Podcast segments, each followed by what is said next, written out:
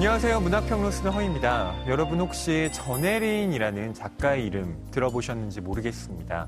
1934년에 태어나 1965년에 세상을 떠난 작가이자 번역가인데요. 그녀가 쓴 에세이를 모은 그리고 아무 말도 하지 않았다와 이 모든 괴로움을 또다시는 저도 무척 아껴 읽는 책입니다. 우리의 삶이란 결국 부단히 나에 이르는 길 외에 아무것도 아니다. 언제나 언제나 너 자신이어야 한다. 이런 문장은 수첩에 적어두고 가지고 다니기도 했죠. 하지만 한국 사회에서 전혜린이라는 이름은 이른바 문학소녀라는 비하의 표현으로 지칭되기도 했습니다. 박정희 전 대통령은 1963년 쓴 책에서 전혜린으로 대표되는 문학소녀들을 불란서 시집을 읽는 고운 손의 소녀로서 또 피와 땀과 눈물을 모르는 노동하지 않는 자라고 엄하게 비판하기도 했죠. 이런 편견에 대해 미스터리 전문지 미스테리아 편집장으로 일하고 있는 김영원 작가는 반론을 제기합니다. 바로 문학소녀라는 제목의 책에서인데요. 그래서 이 책의 부제도 전혜린 그리고 읽고 쓰는 여자들을 위한 변호입니다. 저자는 이렇게 되묻습니다. 전혜린을 부잣집 철부지 문학소녀의 전형으로 단정짓던 이들은 전혜린의 몇몇 유명한 구절들 외에 무엇을 더 알고 있는가? 문학소녀 카테고리를 전혜린이라는 단 한 명으로 싸잡아 일컫기는 쉽다. 그러나 정작 문학소녀에 대해 그 문학소녀 카테고리를 창조하다시피 했던 전혜린에 대해 알고 있긴 한가? 남들과 달라지겠다는 그 허영심이야말로 우리 모두가 성장해온 출발점이 아닌가.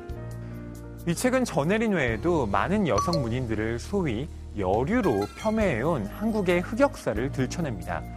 추천평을 쓴 문화연구자 오해진은 여성들의 읽기와 쓰기에 대한 해석 투쟁을 하는 이런 책이 우리 서재에 200권쯤 꽂혀 있게 되길 열렬히 바란다 라고 썼는데요. 저의 마음도 꼭 그렇습니다.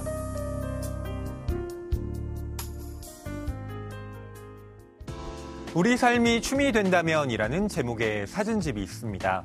지하철역, 횡단보도, 사무실, 도서관 등 일상의 공간에서 몸의 언어인 무용으로 퍼포먼스를 펼치는 무용수들의 모습을 찍은 책이죠. 원래는 무용수들의 홍보 사진으로 기획되었지만 평범한 일상을 예술적 순간으로 바꾸는 이 작업에 많은 사람들이 주목했습니다. 그렇게 베스트셀러가 된 이 책의 저자는 뉴욕에서 활동 중인 조던 매터인데요. 그는 이번에 두려움 없는 아름다움이라는 주제로 새로운 사진집을 냈습니다. 바로 당신이 잠든 사이에 도시는 춤춘답니다. 제목처럼 이 책은 밤 시간대에 펼쳐지는 춤의 장면을 담아내고 있습니다. 그 스케일이 어마어마한데요. 무려 300명이 넘는 무용수들이 파리 노트르담, 뉴욕 타임스퀘어를 포함한 400여 곳의 장소에서 맨몸의 퍼포먼스를 펼친 것이죠. 이것은 그 자체로 화제가 되기에 충분했습니다. 또 그건 화제를 불러일으키는 것 이상의 훌륭한 예술 작품으로 완성되었고요. 서문에서 저자는 말합니다. 너무 늦은 밤에 추위에 떨며 옷을 벗은 채로 포즈를 취해야 했던 이 프로젝트는 정말 힘든 일이었다고요. 그런데도 많은 무용수들이 여기에 참여하기를 원했다는데요. 조던 매터는 그 이유에 대해 이렇게 했습니다. 왜일까?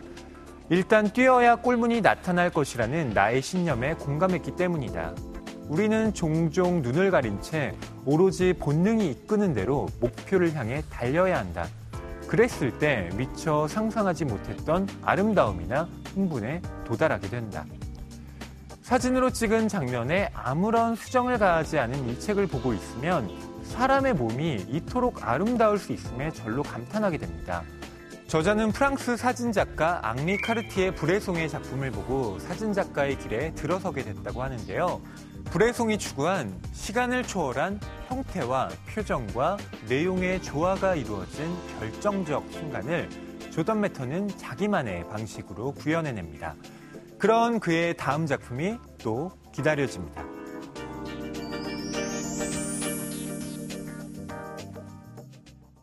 오늘 방송 좋았나요? 방송에 대한 응원 이렇게 표현해주세요. 다운로드하기, 댓글 달기, 구독하기, 하트 주기. 저 좋은 방송을 위해 응원해주세요. 다운로드하기, 댓글 달기, 구독하기, 하트 주기 기억하셨죠?